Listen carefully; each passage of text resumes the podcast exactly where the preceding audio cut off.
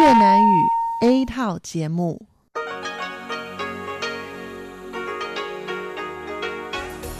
Đây là Đài Phát thanh Quốc tế Đài Loan RTI.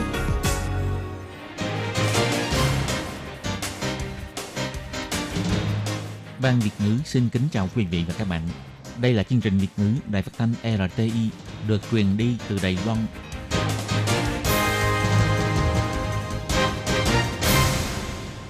Nhi xin chào các bạn.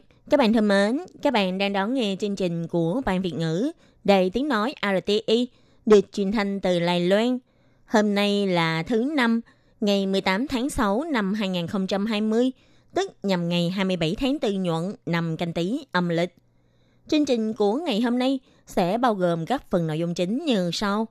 Mở đầu là phần tin tức thời sự Lài Loan, tiếp đến là chuyên đề tiếng Hoa cho mỗi ngày, hải đảo đáng yêu và cuối cùng là chuyên mục ca khúc xưa vài nay. Mở đầu chương trình của ngày hôm nay sẽ là phần tin tức thời sự Lài Loan với các tình chính như sau. Về hội đàm cấp cao Mỹ-Trung Quốc tại Hawaii, Trung Quốc và Mỹ vẫn gây các vấn đề Lài Loan, Hồng Kông và Tân Cương. Hãng sản xuất đồng ý quyên tặng bộ xét nghiệm nhanh. Bộ Ngoại giao bày tỏ sẽ ưu tiên cung cấp 10.000 bộ thử cho Honduras. Viện Hành Chính thông qua sửa đổi luật bồi thường hình sự, trong đó có thêm khoản bồi thường nhân cách. Ngày 18 tháng 6, Đài Loan có thêm ca nhiễm COVID-19 mới. Đây là người đã đi cùng chuyến bay với cặp vợ chồng từ Bangladesh bị xác nhận nhiễm bệnh trước đó. Kinh tế khó khăn, sinh viên tốt nghiệp khó tìm việc. Thịt heo Đài Loan được gỡ bỏ lệnh cấm xuất khẩu.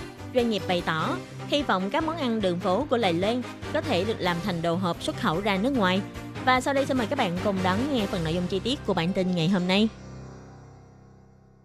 Về hội đàm cấp cao Mỹ-Trung tại Hawaii giữa Ngoại trưởng Mỹ Mike Pompeo và ông Dương Khiết Trì, Ủy viên Cục Chính trị Trung ương Trung Quốc. Ngày 18 tháng 6, bà Âu Giang An, người phát ngôn của Bộ Ngoại giao Đài Loan, đã trả lời với báo chí. Bộ Ngoại giao vẫn đang quan tâm mật thiết tình hình tương tác giữa các lãnh đạo cấp cao Mỹ và Trung Quốc và vẫn đang duy trì liên hệ mật thiết với phía Mỹ theo nhiều hình thức. Bà Âu Giang An nói, 这一次呢，呃，美国国务卿 Pompeo 与中共的中央政治委员杨洁篪在 Lần này, Ngoại trưởng Mỹ Mike Pompeo đã gặp ông Dương Khiết Trì, Ủy viên Cục Chính trị Trung ương tại Hawaii. Về phía Đài Loan thì cũng như trước đây, có nắm bắt được tình hình liên quan trước đó, vẫn đang liên hệ với phía Mỹ thuận lợi. Theo thường lệ thì chúng ta sẽ nhờ phía Mỹ báo cáo tóm tắt lại với phía chúng ta và trao đổi thông tin. Bà Âu Giang An bày tỏ quan hệ Đài Loan và Mỹ vẫn tiến triển tốt đẹp. từ sau khi Tổng thống Donald Trump lên nhậm chức cho đến nay, phía Mỹ đã nhiều lần nhắc lại luật quan hệ Đài Loan và 6 điều đảm bảo đối với Đài Loan. Các chính khách của Mỹ như ông Pompeo đã nhiều lần chính thức thừa nhận Đài Loan là đối tác đáng tin cậy, cũng như câu chuyện dân chủ thành công tại Đài Loan là sức mạnh lương thiện trên thế giới.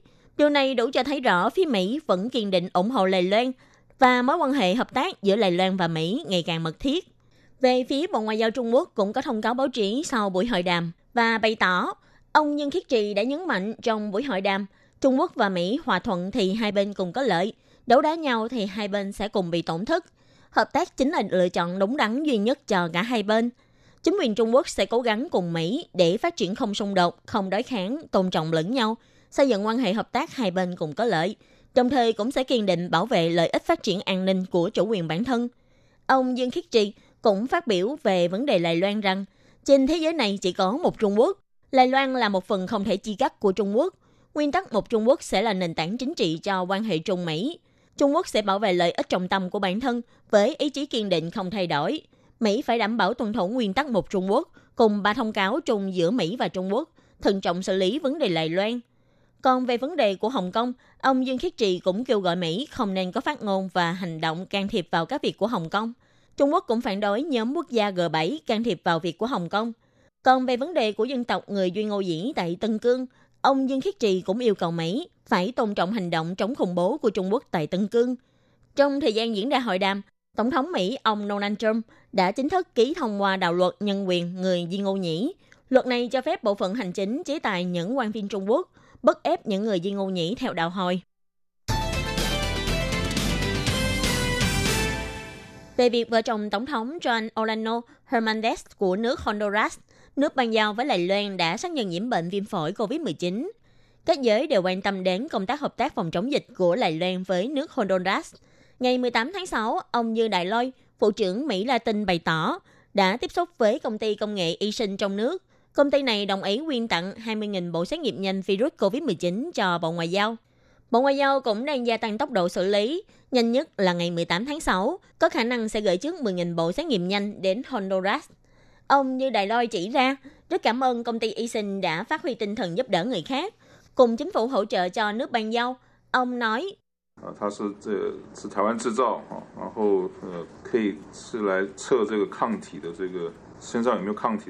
đây là bộ xét nghiệm được sản xuất từ Đài Loan, có thể xét nghiệm trong cơ thể đã có kháng thể chưa, được chứng nhận tiêu chuẩn. Hơn nữa chỉ cần 10 phút là có kết quả xét nghiệm, độ chính xác trên 90%. Chúng tôi hy vọng có thể chia sẻ những sản phẩm có chất lượng tốt của Lài Loan với các nước bàn giao của chúng ta. Ngoài Honduras ra, ông Như Đại Lôi còn bày tỏ 10.000 bộ xét nghiệm nhanh khác sẽ được gửi đến Guatemala và Belize cũng đang có tình hình dịch bệnh diễn ra khá căng thẳng. Sau này cũng sẽ căn cứ vào tình hình nhu cầu của các nước ban giao và năng lực của Lài Loan, tiếp tục hỗ trợ cho người dân của các nước ban giao có thể sớm hồi phục sức khỏe. Theo quy định của luật bồi thường hình sự, đối với người đã bị tuyên án xác nhận đã phạm tội, sau đó đã được xét xử lại là vô tội. Trong thời gian này, người này đã bị hạn chế tự do nhân thân, vì thế người này có thể xin được bồi thường. Và ngày 18 tháng 6, Viện Hành Chính đã thông qua sửa đổi luật bồi thường hình sự, nới lỏng phạm vi áp dụng bồi thường hình sự.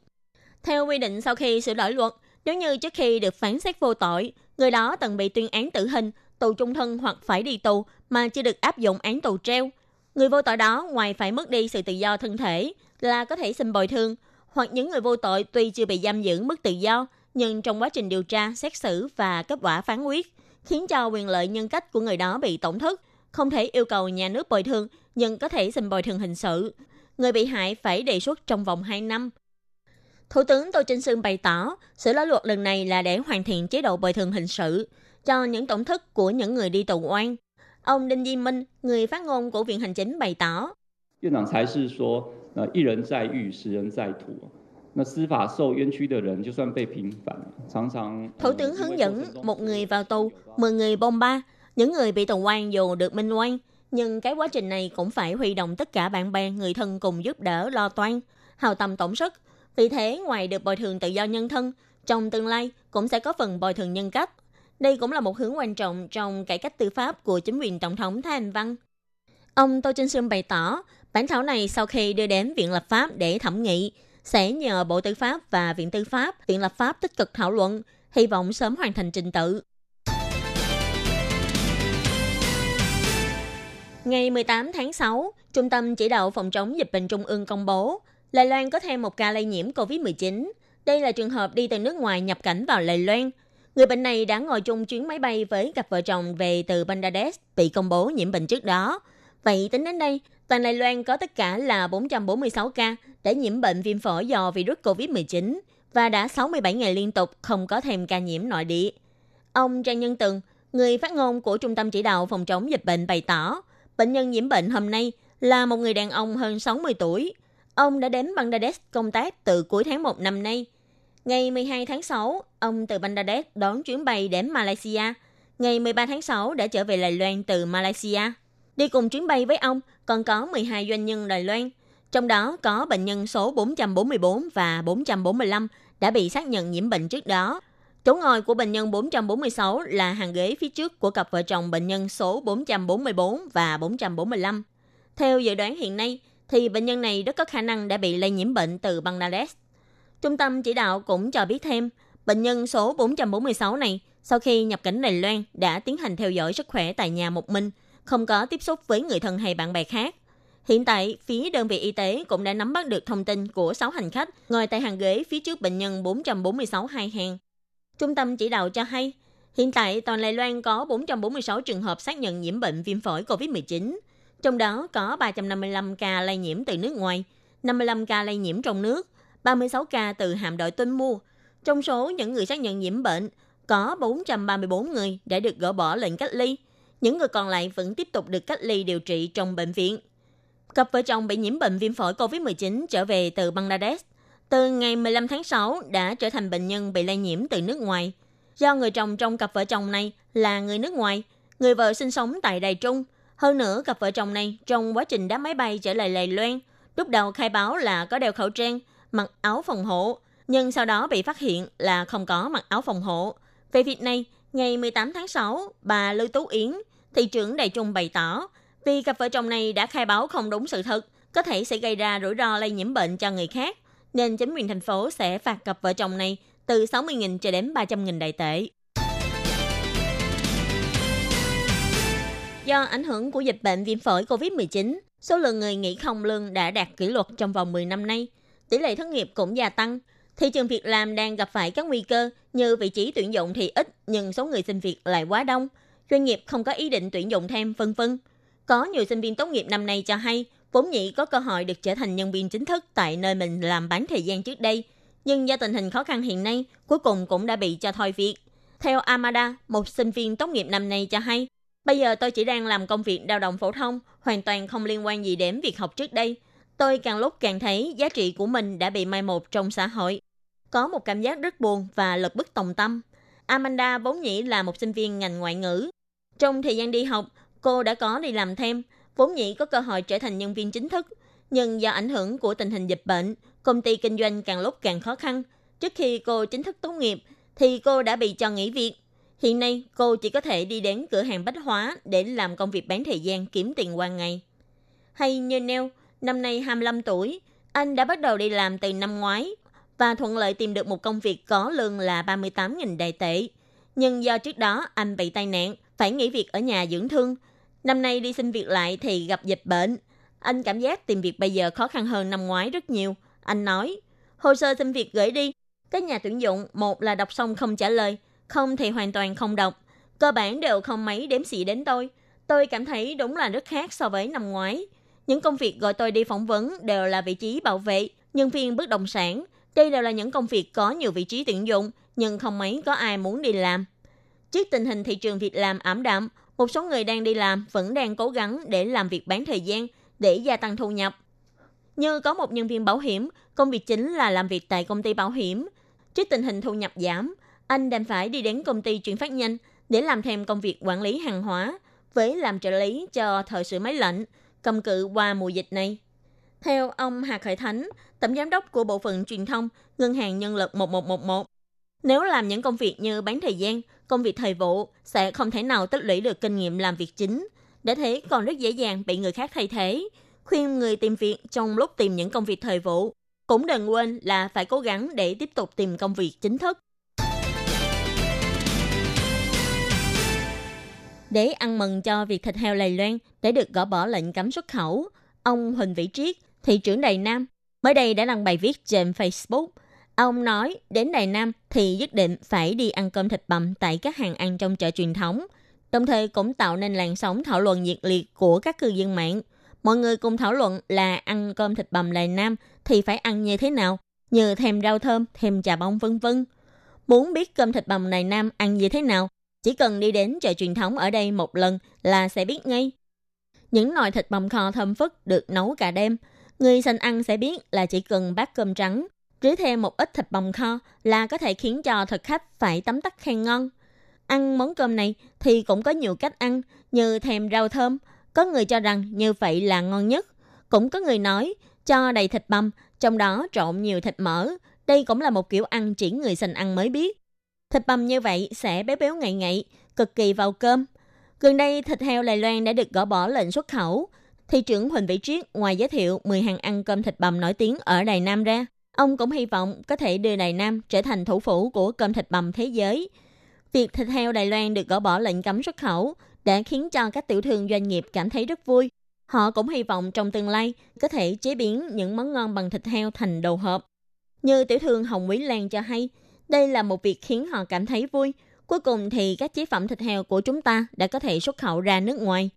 Bà hy vọng là với sự hỗ trợ của chính phủ, trong tương lai có thể xuất khẩu ra nước ngoài những món ngon đường phố nổi tiếng của miền Nam Đài Loan, như giò heo Vạn Loan, để nhiều người hơn có thể nếm được vị ngon của Đài Loan.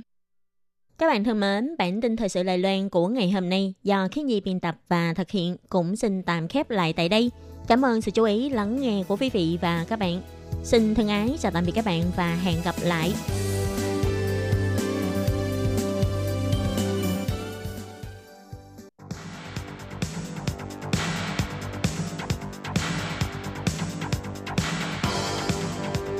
Đây là đài phát thanh quốc tế Đài Loan RTI, truyền thanh từ Đài Loan. Mời các bạn theo dõi bài chuyên đề hôm nay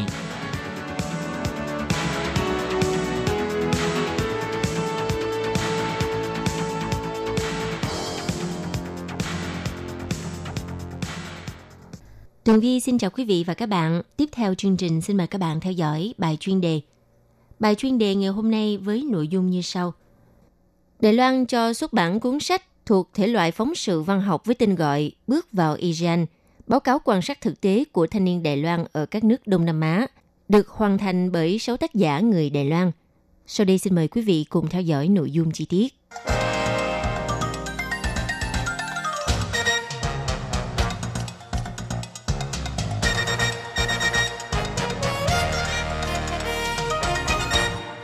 Quý vị và các bạn, trong mười mấy năm qua thì mối quan hệ và hợp tác giữa Đài Loan với các quốc gia trong khu vực Đông Nam Á ngày càng trở nên sâu sắc và mật thiết. Năm 2020, một cuốn sách thuộc thể loại phóng sự văn học viết về Đông Nam Á được thực hiện bởi 6 tác giả từ các bối cảnh khác nhau đã xuất bản. Cuốn sách với tựa đề Bước vào ASEAN có nội dung báo cáo quan sát thực tế của thanh niên Đài Loan ở các nước Đông Nam Á. Đã đi sâu vào các nước Đông Nam Á, quan sát các khía cạnh về xã hội, cộng đồng và vấn đề của các nước sở tại. Nó không chỉ gồm các câu chuyện kết hợp hình ảnh và dẫn dắt độc giả tìm hiểu về ASEAN, mà còn tập hợp tác phẩm chuyên sâu của các nhà nhân chủng học, địa lý học và những người làm công tác truyền thông. Tổng biên tập cuốn sách là ông Lâm Giai Hòa. Ông cho biết, việc cuốn sách ra đời bắt nguồn từ nhân duyên. Lúc mới ban đầu, chúng tôi muốn làm một cuốn tạp chí có liên quan đến các nước Đông Nam Á. Có thể nói là một ấn phẩm nghiên cứu khá khô cứng. Điều mà chúng tôi được tiếp xúc với các vấn đề về Đông Nam Á ban đầu là vì nhìn thấy lao động nước ngoài từ các nước này đến Đài Loan. Cho nên luận văn của tôi cũng viết về những người thuyền viên nước ngoài. Có thể nói đó là cái duyên ban đầu của chúng tôi đối với Đông Nam Á. Vào thời điểm đầu tiên, ông Lâm Giai Hòa tràn đầy nhiệt huyết và cảm thấy những người lao động nước ngoài này rơi vào hoàn cảnh rất khó khăn, cho nên à, muốn vạch trần những điều bất công trong góc tối của xã hội. Ông chia sẻ, lúc đó khi tôi lên tàu, câu hỏi đầu tiên là hỏi họ, ngay cả khi tàu cập bến thì các anh vẫn chỉ được chờ và sống ở trên tàu, không được rời tàu. Các anh có thấy khó chịu không? Thế nhưng câu trả lời đều khác biệt so với những gì mà ông suy nghĩ. Những người thuyền viên nói với ông, chúng tôi là thuyền viên, sống ở trên tàu là chuyện hiển nhiên mà. Có thể nói điều này hoàn toàn nằm ngoài dự đoán của ông Lâm Giai Hòa. Ông thẳng thắn cho biết, lúc đó ông mới ý thức được rằng nếu chỉ ở Đài Loan thì sẽ không có cách nào để thực sự hiểu được tình hình ở Đông Nam Á. Cuốn sách đi vào ASEAN khởi nguồn từ năm 2017. Khi đó, nhà xuất bản Acropolis có kế hoạch ra mắt các cuốn sách về đề tài Đông Nam Á và Tổng thống Thái Anh Văn đưa ra chính sách hướng năm mới, khiến cho các cuộc thảo luận ở Đài Loan về đề tài Đông Nam Á cũng ngày càng nóng dần. Ông Lâm Dây Hòa chia sẻ, ban đầu tôi muốn lên kế hoạch xuất bản tạp chí, vì thế tôi vào nhà xuất bản Acropolis làm việc khoảng một năm. Ông Lâm Giai Hòa đã gửi ba nhóm phóng viên đến các nước Đông Nam Á khác nhau để tiến hành phỏng vấn thực tế chuyên sâu. Nhà xuất bản quyết định tập hợp các bài phỏng vấn này thành một cuốn sách để độc giả có thể tìm hiểu về Đông Nam Á thông qua các bài viết. Cuốn sách bước vào ASEAN, báo cáo quan sát thực tế của thanh niên Đài Loan ở các nước Đông Nam Á, bao gồm 6 tác giả là nhà nhân chủng học lại dịch vụ, chuyên quan sát các bộ lạc Philippines. Các nhà địa lý học như Vạn Tông Luận, Quách Dục An lần lượt tập trung vào các cảnh quan ở Singapore và thành phố Penang ở Malaysia. Còn những người làm công tác truyền thông như Lâm Giai Hòa, Hồ Mộ Tình và Du Uyển Kỳ thì nghiên cứu về sự đan xen các dân tộc ở Việt Nam và Malaysia với các bài viết mô tả cách thức thiết lập quan điểm. Ông Lâm Gia Hòa cũng hy vọng thông qua các bài phóng sự văn học trong cuốn sách sẽ giúp cho người dân Đài Loan với những góc nhìn khác nhau để thấy rõ lịch sử và tình hình hiện tại của các nước khu vực Đông Nam Á.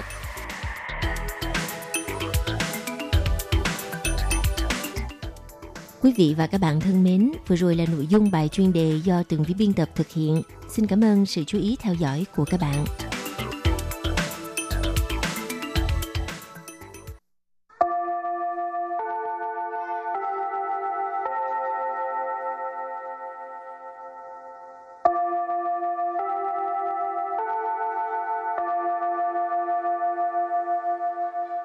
Xin mời quý vị và các bạn đến với chuyên mục Tiếng Hoa cho mỗi ngày do Lệ Phương và Thúy Anh cùng thực hiện.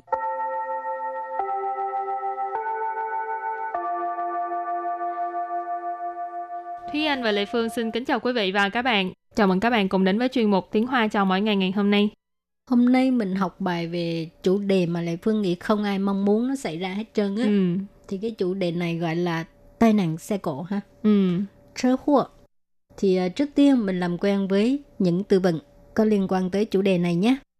Từ đầu tiên của ngày hôm nay đó là từ chơ hộ, chơ hộ, chơ hộ, chơ hộ, nghĩa là tai nạn xe cộ, tai nạn giao thông. Từ thứ hai, chiêu hộ chơ, chiêu hộ chơ, chiêu hộ chơ, chiêu hụ chơ, tức là xe cấp cứu ha. Từ kế tiếp, 紧张，紧张， chỉnh trăng. Chỉnh trăng nghĩa là căng thẳng. Rồi kế tiếp, 受伤，受伤， sâu sang. Sâu sang là bị thương. Từ cuối cùng, 擦伤，擦伤， cha sang. Cha sang nghĩa là bị trầy xước. Rồi, à, những từ cảm thấy rất là căng thẳng. Và bây giờ mình bước sang phần đối thoại nhé.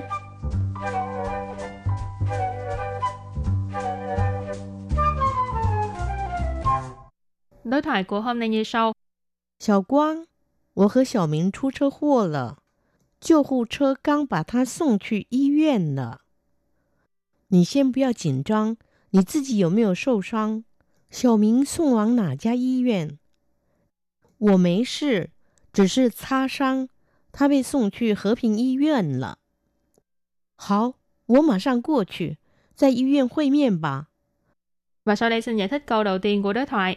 Câu đầu tiên của đối thoại là 小光，我和小明出车祸了，救护车刚把他送去医院了。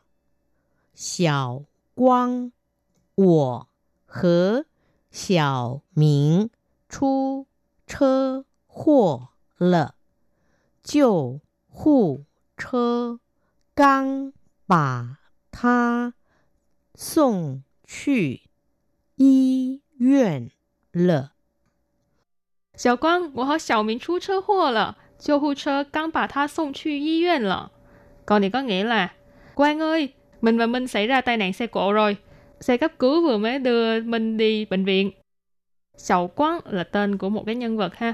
Quán đó là quan cho nên sầu quán mình gọi là Tiểu quan hoặc là gọi là quan cũng được.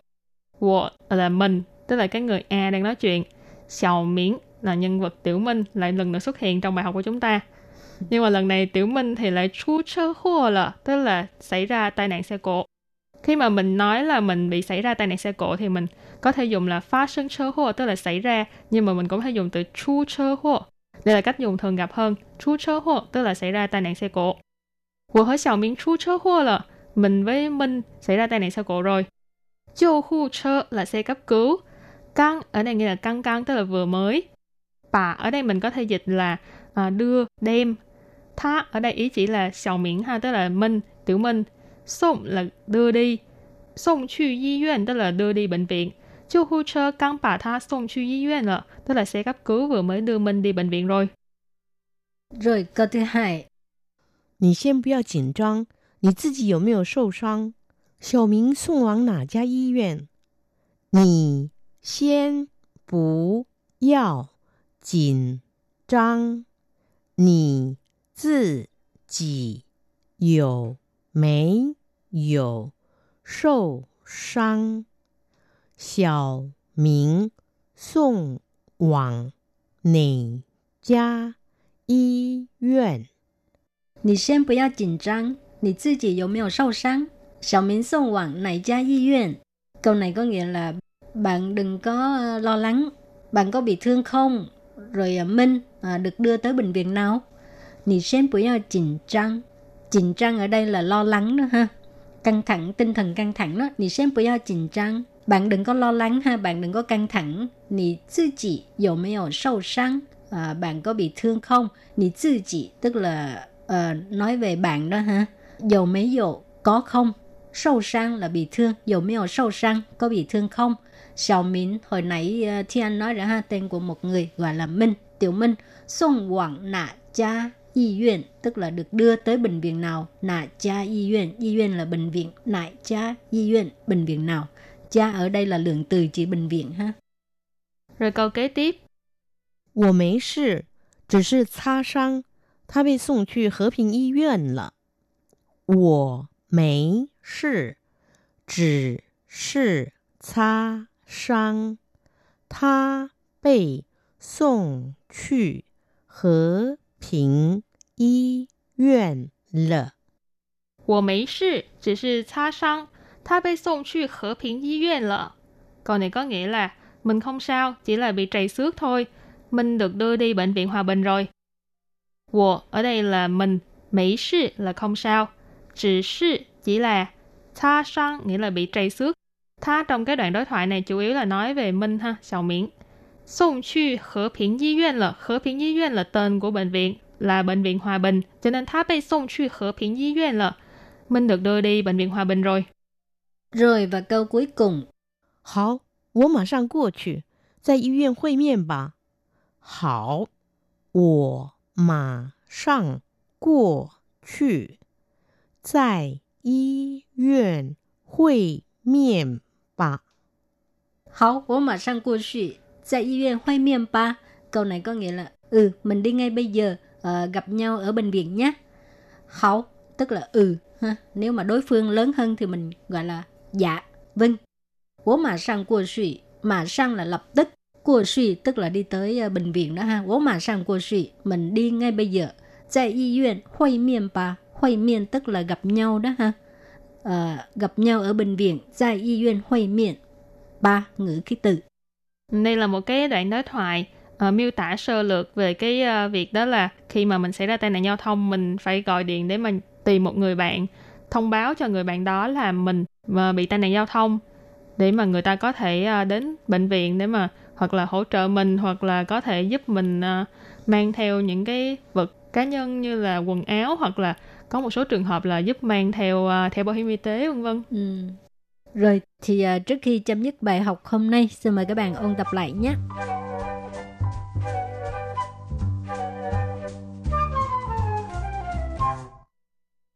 车祸，车祸， Chơ hộ nghĩa là tai nạn xe cộ, tai nạn giao thông. 救护车，救护车， 救护车tức là xe cấp cứu. 紧张，紧张， Chìn trăng nghĩa là căng thẳng. 受伤，受伤， Sâu sang là bị thương. 擦伤，擦伤。 Tha sang nghĩa là bị trầy xước. 小光，我和小明出车祸了，救护车刚把他送去医院了。 Xiao Quang, 我和小明出车祸了，救护车刚把他送去医院了. Câu này có nghĩa là Quang ơi, mình và Minh xảy ra tai nạn xe cộ rồi. Xe cấp cứu vừa mới đưa Minh đi bệnh viện. 你先不要紧张，你自己有没有受伤？小明送往哪家医院？你先不要紧张，你自己有没有受伤？小明送往哪家医院? Câu này có nghĩa là bạn đừng có ờ, lo lắng, bạn có bị thương không? Rồi ờ, Minh à, được đưa tới bệnh viện nào? 我没事，只是擦伤。他被送去和平医院了。我没事，只是擦伤。 他被送去和平医院了. Câu này có nghĩa là mình không sao, chỉ là bị trầy xước thôi. Mình được đưa đi bệnh viện Hòa Bình rồi. 好，我马上过去，在医院会面吧。好，我马上过去，在医院会面吧. Câu này có nghĩa là ừ, mình đi ngay bây giờ, ờ, gặp nhau ở bệnh viện nhé. Rồi thì à, bài học hôm nay đến đây cũng xin tạm chấm dứt ha. À, xin cảm ơn các bạn đã đón nghe. Bye bye. Bye bye.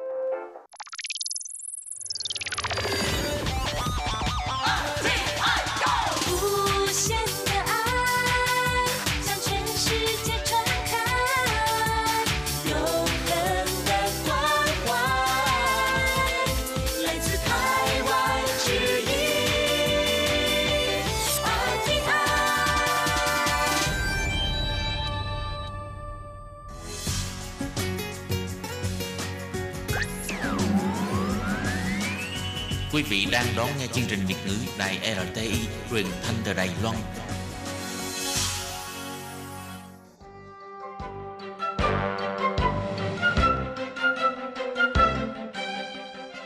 Chào mừng quý vị đến với chương trình Hải đảo đáng yêu do Tố Kim thực hiện.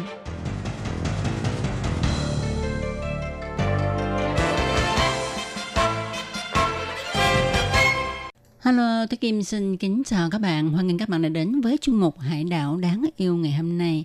Các bạn thân mến, trong chương mục Hải đảo đáng yêu ngày hôm nay, tôi Kim xin giới thiệu với các bạn một danh lam thắng cảnh rất là nổi tiếng ở thành phố Đài Bắc.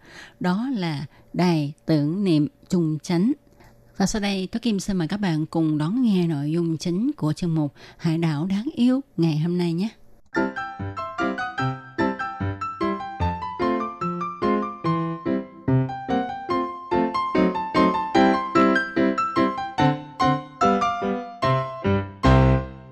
Thân mến, khi chúng ta có dịp đến thành phố Đài Bắc thì chúng ta không thể nào bỏ qua một điểm đến rất là đặc biệt ở thành phố Đài Bắc này, đó là đài tưởng niệm Trung Chánh, Trung 正 Chi Niệm thẳng Đây là đài tưởng niệm của Tổng thống Tượng Giới Thạch và Tổng thống Tượng Giới Thạch có tên hiệu là Trung Chánh.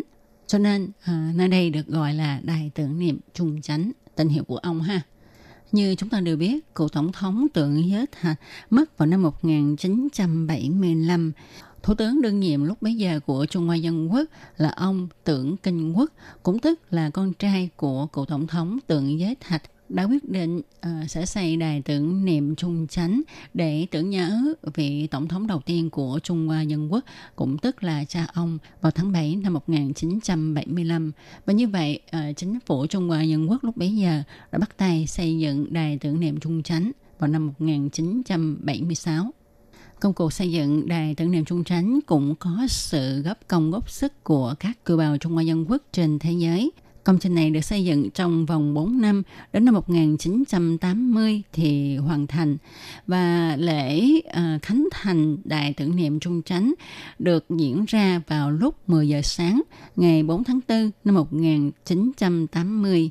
Lúc đó có hơn 4.000 người tham dự và các quan chức nước ngoài thì có hơn 400 người tham gia. Buổi lễ khánh thành Đài tưởng niệm Trung Chánh được diễn ra trong bầu không khí thật là trang nghiêm, long trọng. Và ngày hôm sau thì Đài tưởng niệm Trung Chánh đã mở cửa để chào đón người dân vào tham quan. Khuôn viên của Đài tưởng niệm Trung Chánh rộng 250.000 mét vuông. Thì khi mà chúng ta đến gần à, khuôn viên Đài kỷ niệm Trung Chánh thì chúng ta sẽ thấy hàng rào được xây bằng tường gạch quét vôi trắng à, bao quanh cái khuôn viên này và trên bức tường hàng rào này thì à, có rất là nhiều cửa sổ nhỏ nhỏ có tất cả 400 cửa sổ mỗi cửa sổ cách nhau 4 mét và các cửa sổ ở đây có rất là nhiều hình dạng khác nhau. Nếu ai yêu thích về kiến trúc của các cửa sổ thì có thể đến đây để mà tham quan, tìm hiểu. Trước khi bước vào khuôn viên đài tưởng niệm Trung Chánh thì chúng ta sẽ bước vào cổng vòm và trước kia ở trên cổng này thì có ghi bốn chữ Đại Trung Chí Chánh, Ta Trung Tự Trần và cổng này là cổng chính. Cổng này được xây theo quy cách ngũ môn lục trụ thập nhất gian và nó tương đồng với uh, quy cách cổng vòm thần lộ được xây trước lăng mộ của các hoàng đế thời xưa. Đến tháng 12 năm 2007, khi ông Trần Thủy Biển, người của đảng Dân Tiến, đắc cử Tổng thống Đài Loan, ông đã đổi bốn chữ Đài Trung Chí Chánh thành quảng trường tự do. Ngoài ra còn có hai cửa phụ để vào khuôn viên Đài tưởng niệm Trung Chánh, đó là Đài Trung Môn và Đài Hiếu Môn. Khi chúng ta bước vào cổng vòm chính thì chúng ta sẽ ờ, tiến vào một con đường thật là rộng thanh thang. à, trước mặt chúng ta là tòa lầu chính của Đài tưởng niệm Trung Chánh. Thì tòa lầu này cao 76 mét. Nhìn phía bên phải và phía bên trái thì chúng ta sẽ thấy hai tòa nhà có ngói màu đỏ được xây theo kiến trúc cung điện thì đây là nhà hát tượng quốc gia và một bên là viện âm nhạc quốc gia hai ngôi kiến trúc này là nơi để người ta trình diễn ở những buổi hòa tấu những vở nhạc kịch mang tầm cỡ quốc tế thì có rất nhiều uh, những cái đoàn hòa tấu nhạc kịch của quốc tế đến đây để mà biểu diễn. Thì người dân Đài Loan có thể mua vé vào để xem. Rồi khi chúng ta đi theo con đường chính giữa rộng thanh thang tiến sâu vào phía trong đến tòa lầu cao nhất ở cái khuôn viên này thì đây là tòa kiến trúc chính của Đại tưởng niệm Trung Chánh và trên đường đi vào thì chúng ta thấy là người ta trồng dọc theo hai bên đường đi à, cây hoa hồng hỷ. Khi mà cây hồng hỷ nở hoa thì sẽ thì sẽ đỏ rợp một sân vườn. Trong khi đó, à, đài tưởng niệm Trung Chánh được xây dựng bằng đá hoa cương trắng, được vận chuyển từ Mỹ sang cùng với cái nóc nhà màu xanh dương. Thì nếu mà trên cao nhìn xuống thì chúng ta sẽ thấy được ba màu hòa hợp với nhau là xanh dương, trắng và đỏ. Đó là màu của lá cờ Đài Loan, thanh thiên bạch nhật, mảng địa hồng. Và tòa kiến trúc này được xây dựng ở phía đông và cửa nhìn hướng về phía tây tượng trưng cho ý tưởng của tổng thống tượng giới thạch là luôn nhìn hướng về phía tây tức là nhìn hướng về trung quốc lúc nào ông cũng muốn tấn công đánh bại đảng cộng sản trung quốc để đưa quân trở về trung quốc và nếu nhìn từ trên xuống thì à, trên nóc của à, đài tưởng niệm trung chánh chúng ta sẽ thấy à, cái hình giống như là chữ nhân. Thì đây cũng có ý nghĩa là thiên nhân hợp nhất. Và cái nóc này cũng có hình bát giác, có ý nghĩa là bác đức, cũng tức là đức hạnh của cụ tổng thống tượng giới thạch. Rồi khi mà chúng ta tiến sâu vào phía trong và tiếp cận à, tòa kiến trúc chính của à, đài tưởng niệm trung chánh thì à, chúng ta sẽ thấy cái cầu thang để mà đi lên trên lầu à, tức là lầu 3 nha thì à, cầu thang này có ba cái một cái chính giữa và hai cái ở bên hồng thì à, mỗi cầu thang đi lên có 84 bậc. Riêng cầu thang chính giữa thì uh, có thêm 5 bậc để chúng ta bước vào cổng của lầu 3, nơi để tượng đồng của cụ tổng thống tượng giới thạch. Như vậy, cầu thang chính có tất cả là 89 bậc. Thì đây cũng là uh, tượng trưng cho tuổi thọ của tổng thống tượng giới thạch. Khi mà chúng ta lên tới đây thì chúng ta sẽ thấy một cánh cửa được làm bằng đồng xanh cao 16 mét và nặng 75 tấn. Bước vào trong thì chúng ta sẽ thấy tượng đồng của ông tượng giới thạch. Tượng đồng này cao 6,3 mét và nặng 21,25 tấn. Đây là tượng tổng thống tượng giới thạch ngồi trên mặt á, thì lộ một nụ cười thật là hiền từ và ông bận mà cái áo dài truyền thống của Trung Hoa. Tường ở phía sau lưng ông thì có ghi những cái lý tưởng cũng như là những lời mà khi ông còn sống. Khi ngước lên trần nhà thì chúng ta sẽ thấy quốc huy của Đài Loan với 12 đạo ánh sáng của mặt trời trên nền trời xanh. Ở đây thì có hiến binh đứng gác ha, và ờ, 60 phút thì họ sẽ đổi gác một lần. Chúng ta có thể vào đây xem ca đổi gác sớm nhất vào lúc 9 giờ sáng. Sau đó thì 10 giờ, 11 giờ, 12 giờ và cho đến ca cuối cùng là 5 giờ chiều. Theo khảo sát thì người ta cho rằng màn biểu diễn đội gác ở đây là một trong những màn biểu diễn hay nhất của hiến binh đội gác trên toàn cầu. Còn ở tầng 1 của tòa kiến trúc này thì trưng bày à, những chiếc xe cũng như là các vật dụng, quần áo, tài liệu tranh ảnh của cụ tổng thống tưởng giới thạch từ khi ông còn nhỏ đi học rồi gia nhập vào quân đội cho đến khi ông đi kháng chiến làm tổng thống Trung Hoa Dân Quốc và các hoạt động trong cuộc đời của ông. Các bạn nào yêu thích tìm hiểu về lịch sử cũng như là cuộc đời của cựu tổng thống tượng giới thạch, thì đây là một điểm đến các bạn không nên bỏ qua. Nhất là chúng ta canh sao cho đúng giờ để có thể xem được màn biểu diễn múa súng đội gác của các hiến binh nhé. Và các bạn thân mến, chương mục Hải đảo đáng yêu ngày hôm nay cũng xin được nói lời chào tạm biệt với các bạn tại đây. Tôi Kim xin chân thành cảm ơn sự chú ý theo dõi của các bạn. Thân chào tạm biệt các bạn. Bye bye.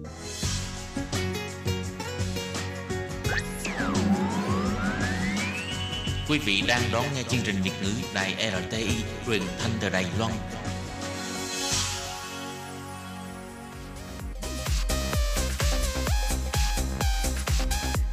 Xin mời quý vị và các bạn đón nghe chương mục Ca khúc xưa và nay do Thúy Anh thực hiện.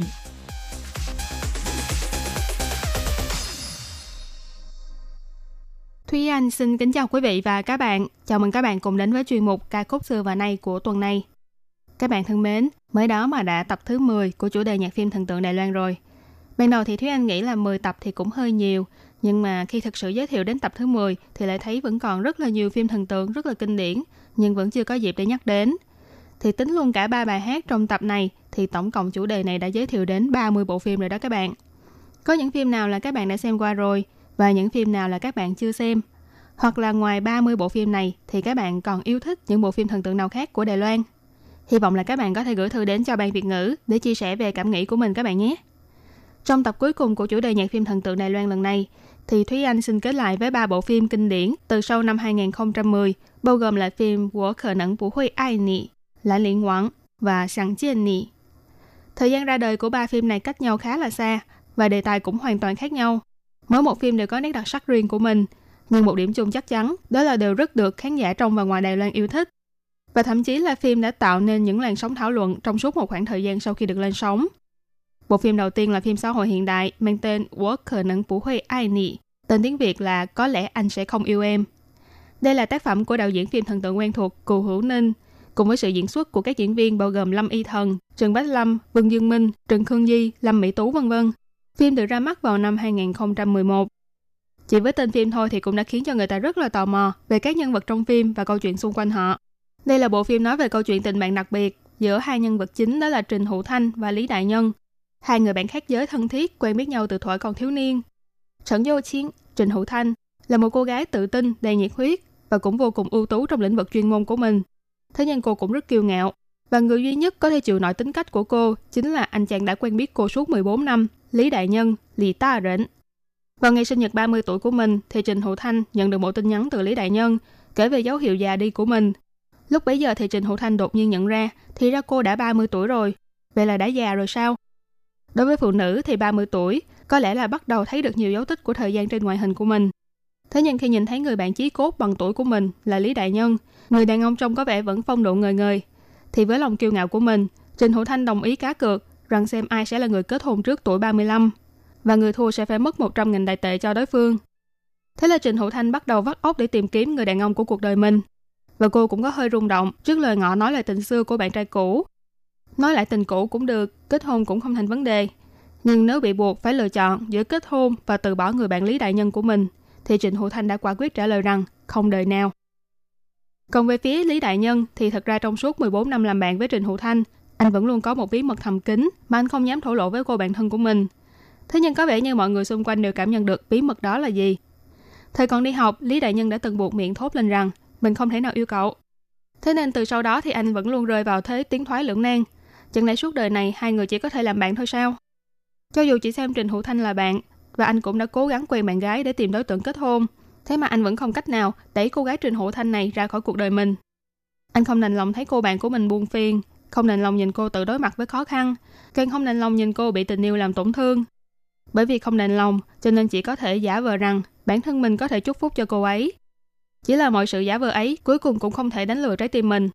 Tình yêu của Lý Đại Nhân thuộc dạng là âm thầm lặng lẽ, dù đối phương không nhận ra thì vẫn cố hết sức để ở bên cạnh che chở cho đối phương và cầu chúc cho người đó được hạnh phúc vui vẻ. Cũng giống như bài hát mà Lý Đại Nhân từng viết cho Trình Hữu Thanh khi còn là học sinh, bài hát tên là Anh sẽ không thích em. Nhưng nội dung thật ra lại là nỗi lòng của một chàng trai vì e sợ tình yêu mãnh liệt của mình sẽ không thể nào chịu đựng nổi việc cô gái ấy rời xa. Thế nên thà thuyết phục bản thân mình rằng không yêu để cả hai vẫn duy trì mối quan hệ bạn bè tốt đẹp. Bộ phim Anh có lẽ sẽ không yêu em không chỉ khiến cho khán giả ấn tượng với câu chuyện rất gần gũi với đời sống hiện đại, đồng thời còn gặt hái được rất nhiều thành công cho cả bộ phim nói chung và các diễn viên nói riêng. Trong giải thưởng Kim Chung lần thứ 47, phim này đã được đề cử đến 8 giải thưởng dành cho phim truyền hình và mang về 7 giải thưởng đầy vinh quang. Có thể nói là gần như ẩm trọn giải thưởng dành cho phim truyền hình của năm 2012. Riêng nam chính Trần Bách Lâm đã để lại ấn tượng vô cùng sâu sắc trong lòng khán giả với hình tượng nhân vật bảnh bao hiền lành nhưng vẫn tràn đầy sức hút của một người đàn ông tuổi 30 chững chạc, đồng thời còn yêu thương chiều chuộng cô gái Trình Hữu Thanh gần như là vô điều kiện. Đến nỗi sau thành công của phim, thì nhiều người vẫn luôn gọi Trần Bách Lâm với cái tên là anh đại nhân, ta định cớ, chứ không gọi tên thật của anh ở ngoài đời. Bài hát của nhạc phim cũng quen thuộc không kém khi đã trở thành hit của năm 2012, đó là bài Hải Sư Huy của nam ca sĩ người Đài Loan Quỷ Ly An. Bài hát này đã đưa tên tuổi của nam ca sĩ này đến với nhiều khán thính giả hơn Đây là một ca khúc nhẹ nhàng, giai điệu và lời đều khá dễ thuộc. Chúng ta hãy cùng lắng nghe các bạn nhé.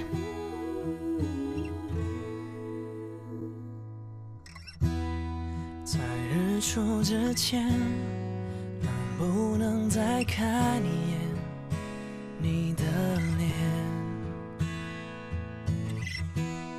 在离开以前，能不能再说一些真心的诺言？能不能给我更多的时间？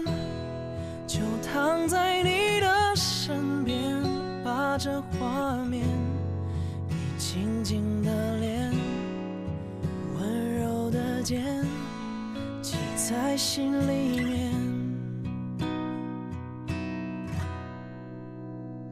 还是会害怕，醒来不在你身边的时候，害怕。从此不在你左右，或许我还是会，还是会，还是会不知所措。从今以后没有我，你会不会太寂寞？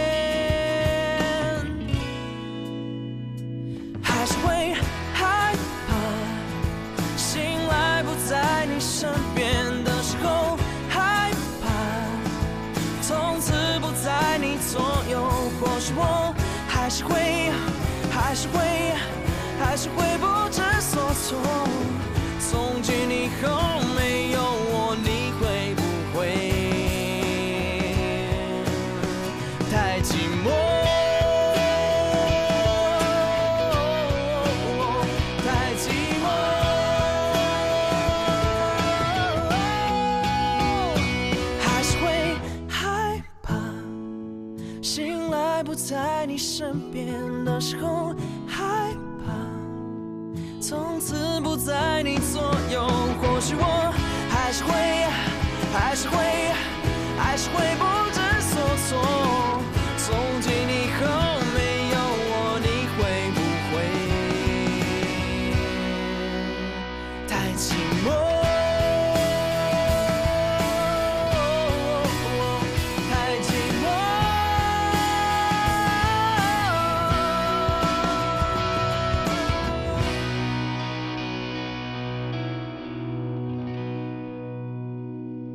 Bộ phim thứ hai xin chia sẻ trong tập này là bộ phim thần tượng cổ trang duy nhất trong chủ đề nhạc phim thần tượng Đài Loan.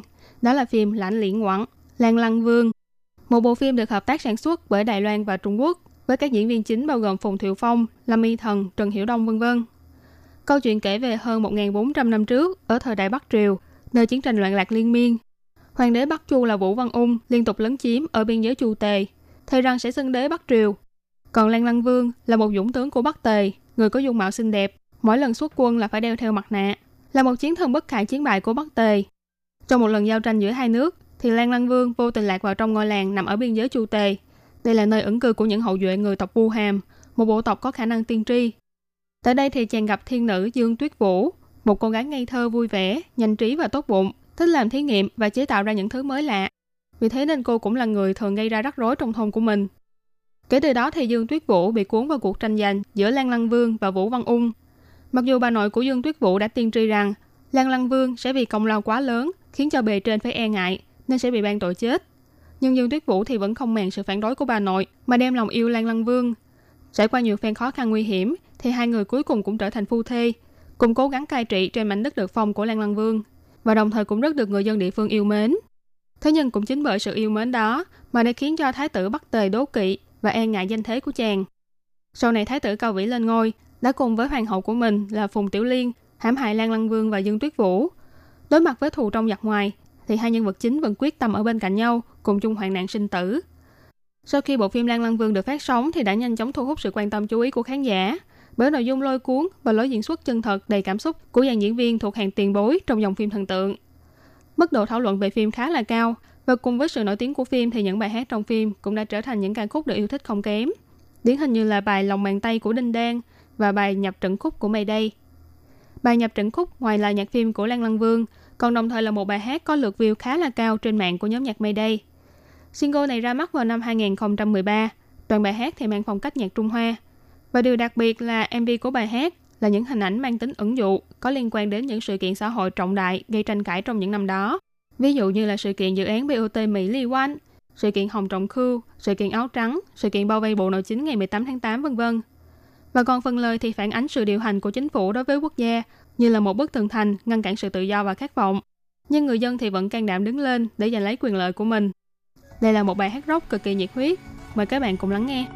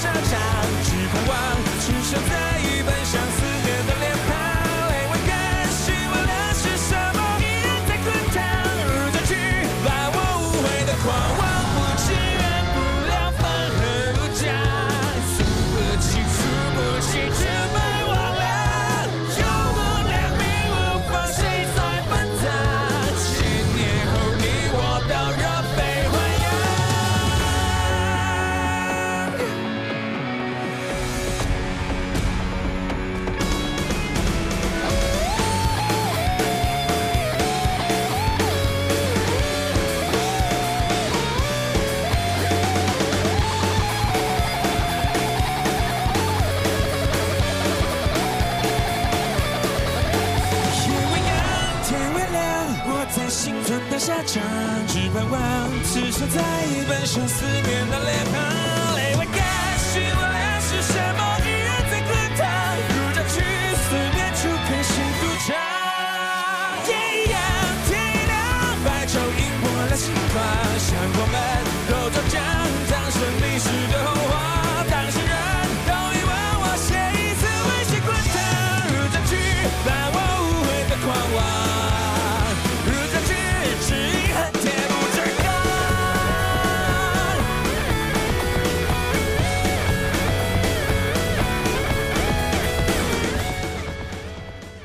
Bài hát cuối cùng của ngày hôm nay và cũng là ca khúc cuối cùng trong chủ đề nhạc phim thần tượng Đài Loan, chính là một ca khúc đang rất nổi tiếng trong làng nhạc hoa ngữ từ năm 2019 đến nay.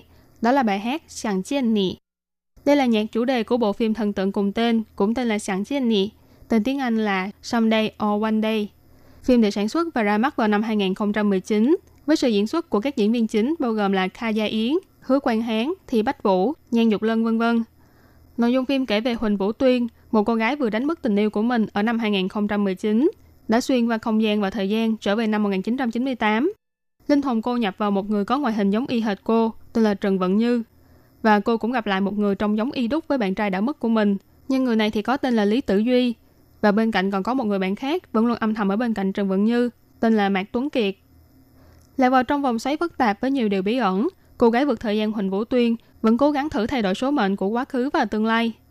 Phim này có nội dung được đánh giá là khá phức tạp, nên nếu như không tập trung xem thì có lẽ sẽ khó mà theo được nhịp độ, tình tiết của phim. Trong phim đã dùng hòa nguyên tố của nhiều loại hình phim khác nhau một cách vô cùng điệu nghệ, đồng thời còn xoáy sâu vào trong nghị đề tự ý thức về bản thân, sư của ranh thống. Đây là một lý luận nói về cách đánh giá và nhìn nhận bản thân, một nghị đề thường được đề cập đến trong những nghiên cứu về tâm lý thanh thiếu niên.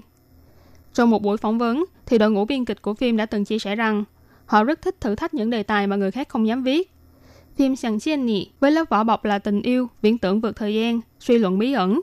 Điều thực sự mà họ muốn bộc lộ chính là sự nhận thức bản thân của thanh thiếu niên. Biên kịch Lâm Hưng Tuệ bày tỏ, thật ra ba nhân vật thanh thiếu niên chủ yếu trong phim đều có một số đặc điểm riêng biệt của mình, thế nhưng họ lại không dám đối diện trực tiếp với những điểm đặc biệt đó. Và Lâm Hân Tuệ cho biết, những phiền não của lứa tuổi thanh thiếu niên thường rất dễ bị xem nhẹ hoặc bỏ qua. Người lớn đều nghĩ rằng những phiền não ấy chẳng có gì là to tát, thế nhưng thực ra chúng đều là những vấn đề rất nghiêm trọng. Ngoài ra, các biên kịch cũng đề cập đến việc phim này tuy rằng là sự chấp vá những mảnh ghép không gian và thời gian, thế nhưng khi viết kịch bản, thực ra trong đầu họ vẫn luôn có một mạch truyện vô cùng rõ ràng và họ cũng mong muốn có thể phá vỡ những cái khung có sẵn trong đầu khán giả về logic của phim vượt thời gian. Họ muốn tạo ra một luật chơi mới của riêng mình trong phim Sàng Chế Anh này. Phim ra mắt không bao lâu thì đã nhận được rất nhiều phản hồi tích cực từ phía khán giả. Không chỉ về sự diễn xuất thành công của những diễn viên trai xinh gái đẹp, mà mức độ thảo luận còn tập trung ở sự suy đoán tình tiết phim. Nhiều khán giả đã phải bắt óc suy nghĩ, logic và mạch truyện trong phim này. Và càng suy đoán thì họ lại càng bị thu hút hơn. Nhạc phim Sàng Chiên Nị là một trong năm bài hát được sáng tác dành riêng cho bộ phim cùng tên này. Tên đầy đủ của bài hát là Sàng Chiên Nị, Sàng Chiên Nị, Sàng Chiên Nị. Nghĩa của ba cụm từ này đều như nhau, nhưng sự lặp lại này như thể nói lên khát vọng da diết khi muốn gặp lại người mình yêu thương. Đây là bài hát của nhóm nhạc rock Đài Loan tên là Pa San Yao, được phát hành vào cuối năm 2019. Bài hát này nhanh chóng chen chân vào những bảng xếp hạng bản nhạc hit của tuần, thậm chí còn dẫn đầu nhiều bảng xếp hạng khác nhau. Nếu giờ gần đây các bạn có chú ý nghe nhạc thịnh hành của Hoa ngữ, thì chắc có lẽ cũng không lạ lắm gì với bài hát này. Và bài hát Sằng Chiên Ni cũng sẽ khép lại chuyên mục của chúng ta ngày hôm nay. Cảm ơn sự chú ý lắng nghe của quý vị và các bạn. Thân ái chào tạm biệt và hẹn gặp lại. Bye bye!